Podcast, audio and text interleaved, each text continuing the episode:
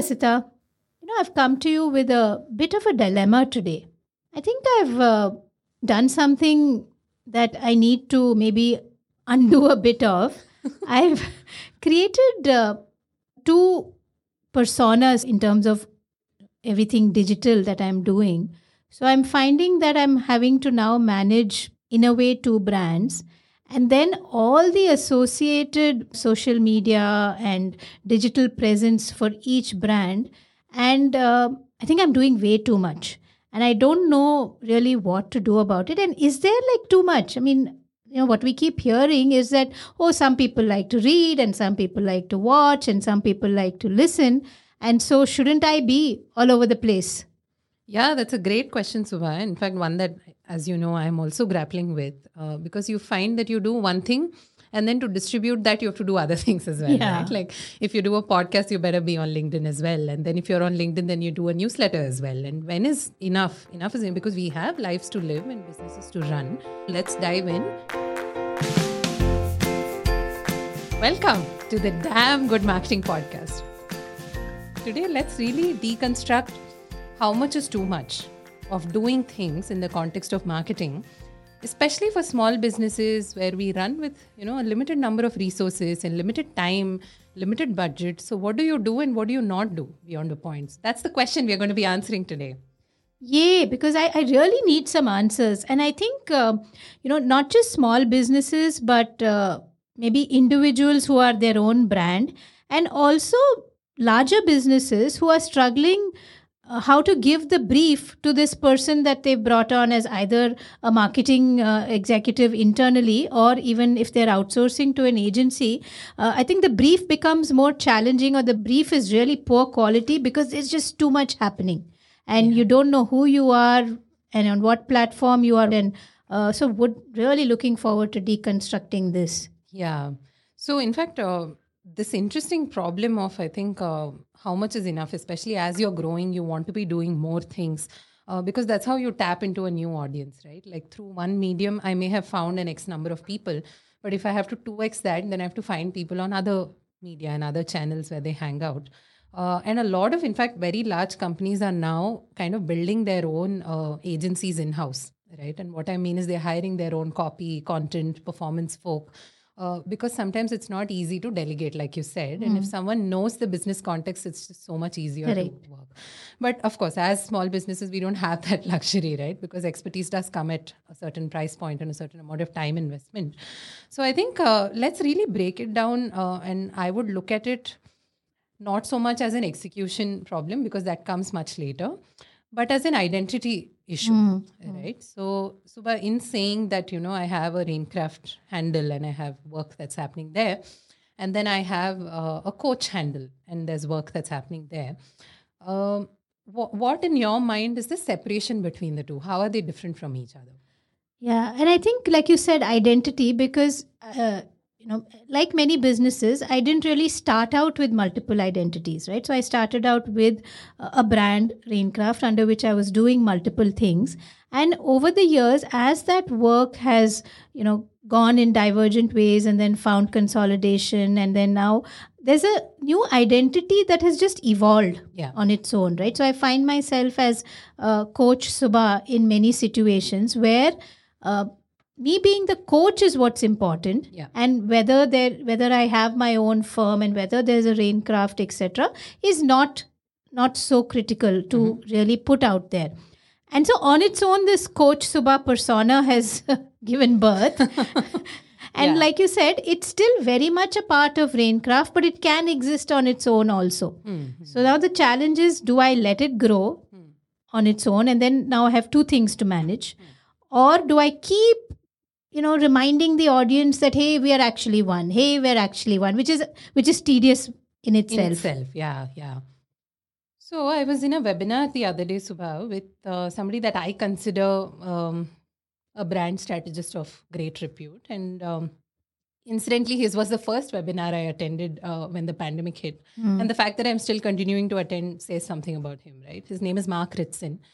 Um And he talks about this very uh, famous concept in, in brand strategy, which is branded house and house of brands.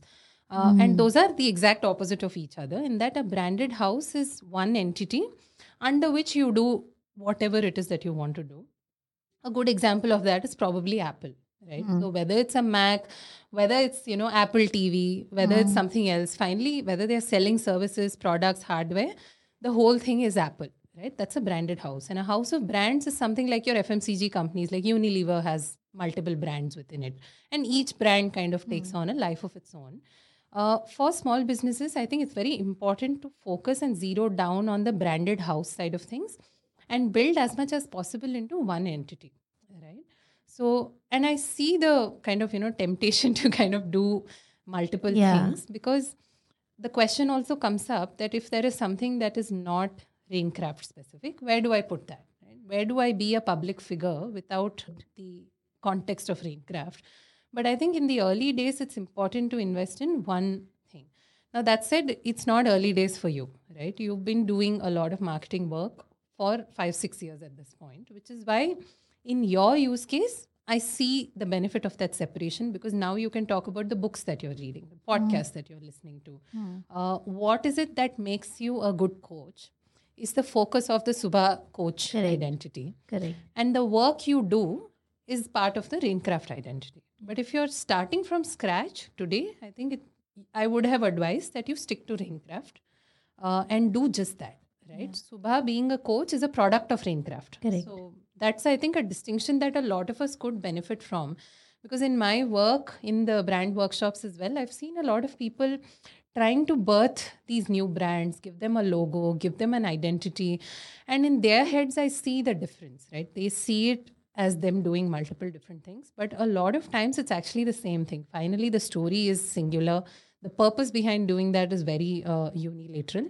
And the disadvantage of diluting that effort is that now you have to strengthen three brands or four brands mm. at the same time, instead of doing just one and being able to throw all your energy into that. No, it is, it is very, very time consuming, and not just in terms of the execution phase where you have to, you know, think of where do you want to put what and how do you put it and what's the, uh, in a way, who's speaking, yeah. right? So like you said, if I am giving uh, a book recommendation, then the way that even that caption is written yeah. is different from if Raincraft is giving a book recommendation, yeah, right? Yeah. So definitely there is more effort, and it it came from a genuine place of kind of building credibility of the individual. And I think that's where small businesses uh, feel the need, because at some point, you know, people say, hey, you know, the founder has to be known, or the founder has to yeah. have credibility in that space in which the entity is working. And so this kind of second persona slowly emerges. Yeah. But uh, I think it's a good, uh, good tip to keep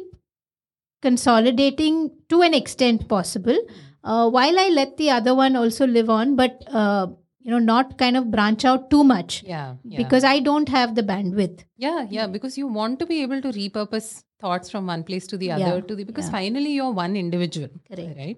And also one handy tactic for anyone kind of grappling with the same thing, I would say, is to go about thinking about it in terms of where is the separation, mm. right? So if the product that I'm selling or the service that I'm offering is not explainable in one sentence, mm. right? Say, hey, I'm a baker. Now that tells you exactly what I do. But hey, I'm a brand strategist is not that evocative, right? Like how, how, what can I do for you? I can't bake cakes, obviously. So what else can I? Mm. So the moment there is more complexity in what you do, it helps to streamline even further, right? Because you want all of these things to finally contribute to that identity so that people can discover you for who you are mm. fundamentally. So what you do, if it's simple, if you can explain it in one sentence, then you can, you know, diversify as much as you want, as early as you want. Uh, but the more complicated it gets, and there are, you know, some of my friends who run toy brands which have very specific, uh, you know, characteristics to them. So they're not a toy brand, they are free play-based toy mm. brand. Now, mm. that doesn't evoke something for me immediately. So it's yeah. important that my entire identity also reflect uh, that side of things. Correct, correct. No, it's true, because we are now more and more, and uh, the generations that are coming into the workplace and being the actual consumer today are looking to identify with the people behind the brands also. right? So if somebody's, like you said, if somebody's running a free play kind of brand, I'm wanting to know who the founder is, and uh, does she or he or she believe in, uh, you know, sustainability and uh, uh, unschooling and, exactly. you know, all of the things that I would maybe associate with uh, free play. So, so true. So true. Yeah. So I think, yeah, gives me a few things to think about and uh, to kind of rework. And also I, maybe in kindness to myself, it is a journey, right? Of course. So, um, you know, the, the discovery happens because you try out many things. Yeah. So there was a time not so far back where I would, like you said, if you have to describe yourself, um, I struggled, like, you know, leadership coach, executive coach, performance coach. And because that space itself is so muddled yeah. with terminology. And today, over a period of time, I've realized, okay, all of that converged to the career space, mm-hmm. right? And so I'm okay and happy to just say career growth coach. So that also was a journey where it was career mm-hmm. coach, and that meant different things to different people. So uh, I am not a career coach who's going to help you find the university abroad, yeah, yeah, right? Yeah. So I'm not a career counselor. Yeah. So then that evolved to say career growth coach. So it's about you're already doing something and how do you get better at it and how do you uh, improve your performance. But yeah, that that journey comes because you put yourself out in many channels and you get you get some kind of feedback. Mm-hmm. How is the audience seeing you? Responding to, yeah, yeah. Right? Which is where I think the execution piece is also birthed mm-hmm. finally, right? Like, um, you know, uh, I, I had the opportunity to speak to the brand manager of Bliss Club, the leggings brand, which I love, by the way. Oh, I totally am brand. endorsing it. uh, I love those leggings. I could live in them. Uh, and I kind of asked her, how did you go about getting your first five thousand customers? Because they are D two C, and D two C is a space that's a little harder to kind of, you know, succeed in. Differentiation is hard. Finally, you're selling leggings. And uh, she gave me three pointers, which was performance uh, campaigns and running ads. Uh, the other was communities, and the third was influencers. And she got into the details of how. Now, it, that's a playbook of how mm. Bliss Club got to the... Now, can you take it and implement it even as a D two C brand, even in apparel? Can you take the exact same thing and run with it? ninety percent of the time, probably not. Right? Yeah. Because, say, I am not a community builder. For example, I don't identify that way at this point in time. Uh, so for me to say, okay, I will, you know, put myself through the lathe machine of building communities is probably not going to end very well, right? So how many of these things are we doing because the world is telling us that, you know, and we saw that with Instagram Reels quite a bit, because suddenly every content creator felt pressured to build Correct. short format content. Correct. And uh, the good thing is, I mean, I just read Mark Zuckerberg's uh, earnings note, or you know, that he put out this morning, where he's saying that he will continue to invest in Reels because it's really growing at a phenomenal mm-hmm. uh, pace. And interestingly for him, uh, he's not making any money on the Reels because we are just uh, swiping from one Reel to the other. And now he's going to try and figure out, I think, how to put a little ad in there somewhere, right? Because un- because the, ad, the the ads are in the feed, yeah, and I'm spending less time on the feed and uh, just quickly swiping through fifty reels, and he hasn't shown me any ad, and he hasn't made any money for yeah. him. But yes, uh, it's a struggle that we said, oh, now there's a one more medium. How do I how yeah, do I get there? Yeah. There are so many people who approach both of us, I know, saying, hey, you know, you guys are doing a great job. Maybe I should also start a podcast. Yeah, yeah. Right? And but you know and I know that there have been days when we've doubted this medium as well. And the correct. only reason we've been able to keep going is because we fundamentally like it. Yeah. We're in a studio right now, enjoying these fancy mics and clicking pictures because we like it, right? Uh, and that's the curiosity that somewhere net-net has to drive any amount of content effort. Correct. Uh, I have found myself outside of the podcast also gravitating more towards LinkedIn mm. than Instagram, mm. right? And I think that's also coming from my natural tendency towards doing more long format, honestly, mm. right? I'm not a let's condense this into a two hundred ten character tweet. I've realized that about myself mm. and I'm okay to not be. So that's where I've chosen and said, okay, for now, it's going to be the podcast and it's going to be LinkedIn.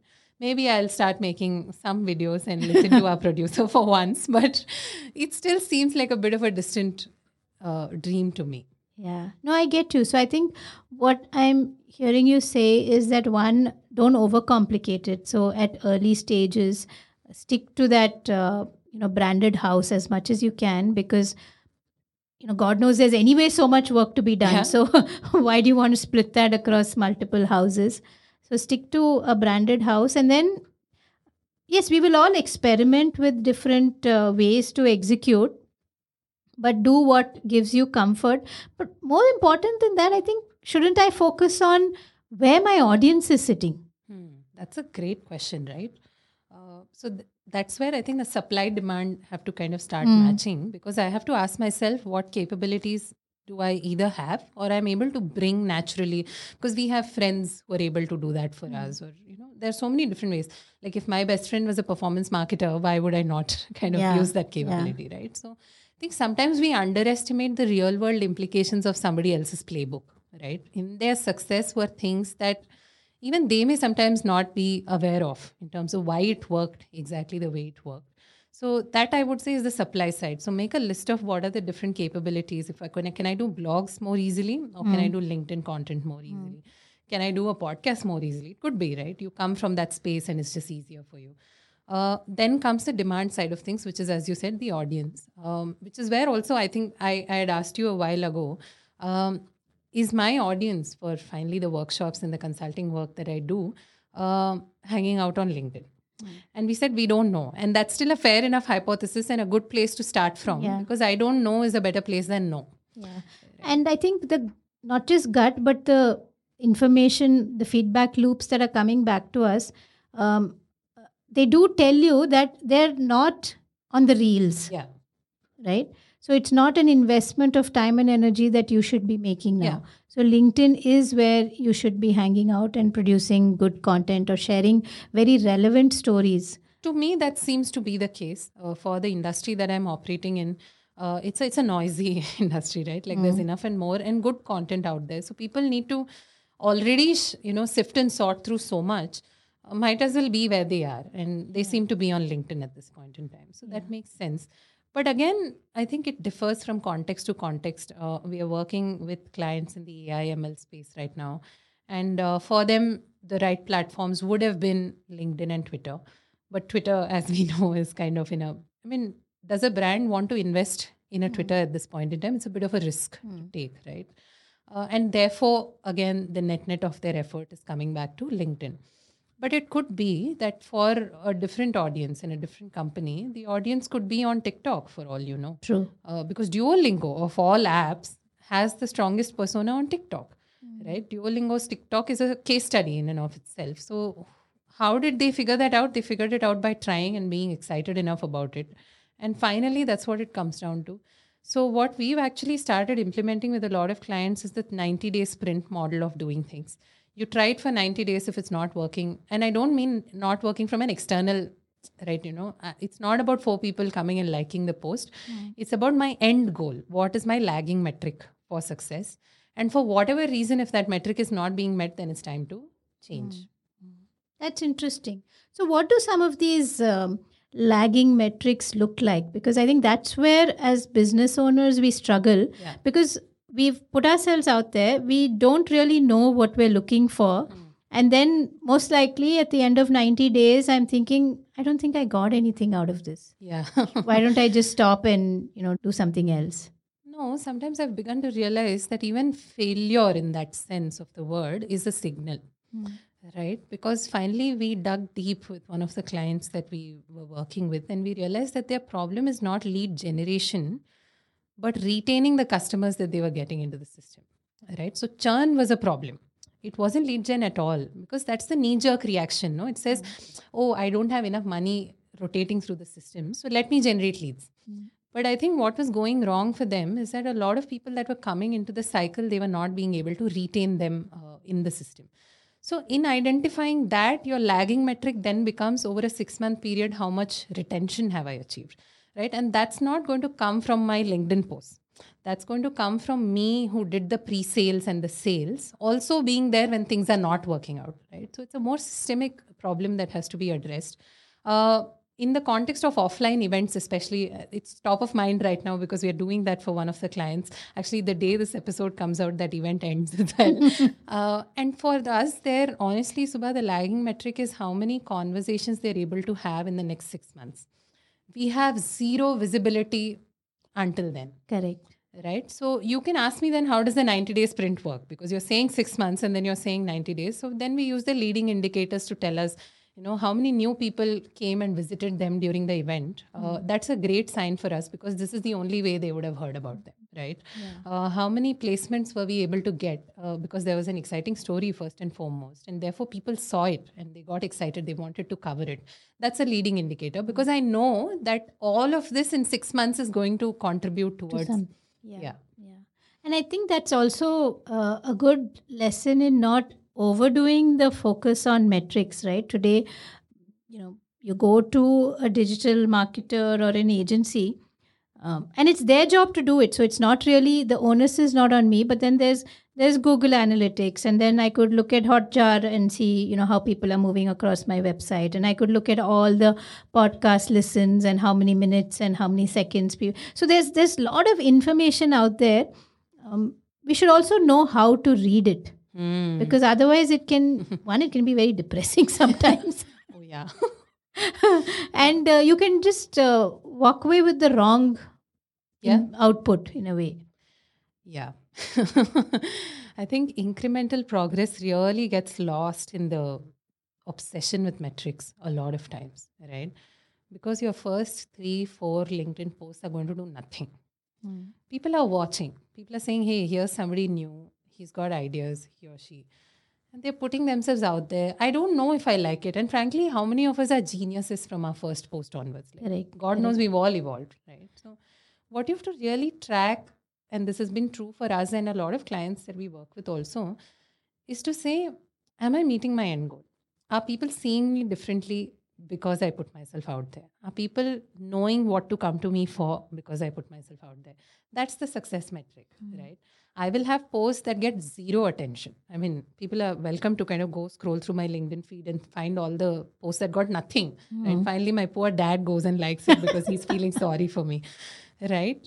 But if I were to use that as a reference point for what I produce or what I don't produce, then I'm doing, honestly, myself a disservice. Yeah, yeah.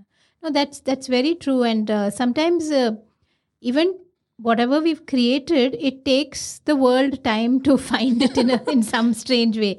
Um, I mean, the the podcast has been a revelation in that, that it's taken for me like season four, or at least from three onwards, to really then hit an audience yeah. and uh, hit a, a loyal listening audience. And the medium is such that uh, I... I should be expecting only loyalty. Yeah. It's not a medium where I'm going to go very wide, right? Yeah. And I should understand that, okay, my expectations also have been, have to be in line with uh, what I'm putting out there.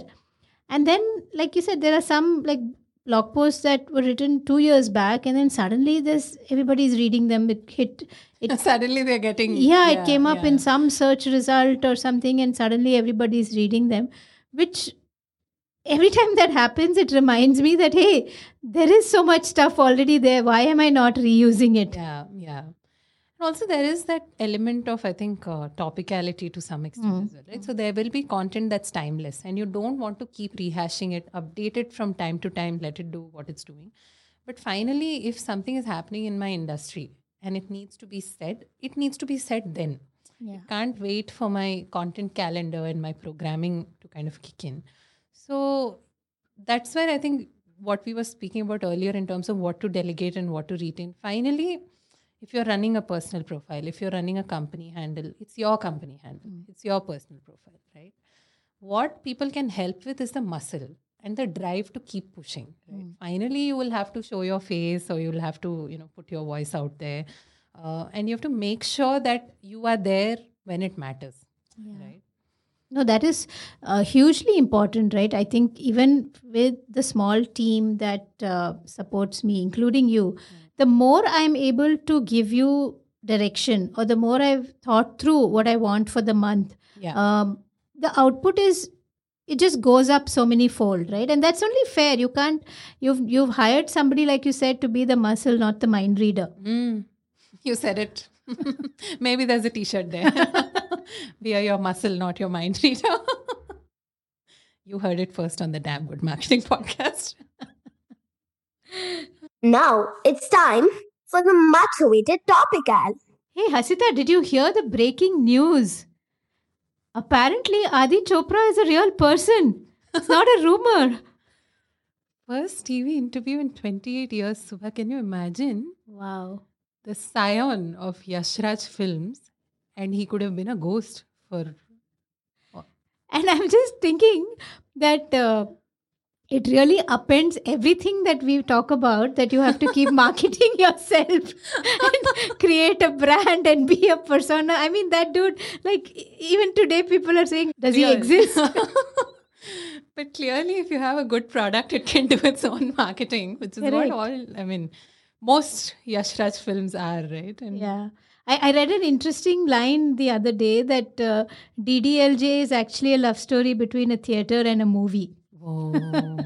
twenty-seven years since nineteen ninety-five at the Maratha Mandir, and uh, there's a cute little series on some O T T channel of postcards from Maharashtra, and it shows a lot of these very simple middle class folks. They just, you know, on an odd day they're they have a few hours to spare, they just go in and watch D D L J. yeah yeah and in fact, on the Netflix trailer for The Romantics, which is now streaming on Netflix, Uh, there was one user who commented the reason Adi Chopra's vision, or even, you know, the Yash Chopra who came before him, uh, the reason it worked is because they had a Shah Rukh also come out.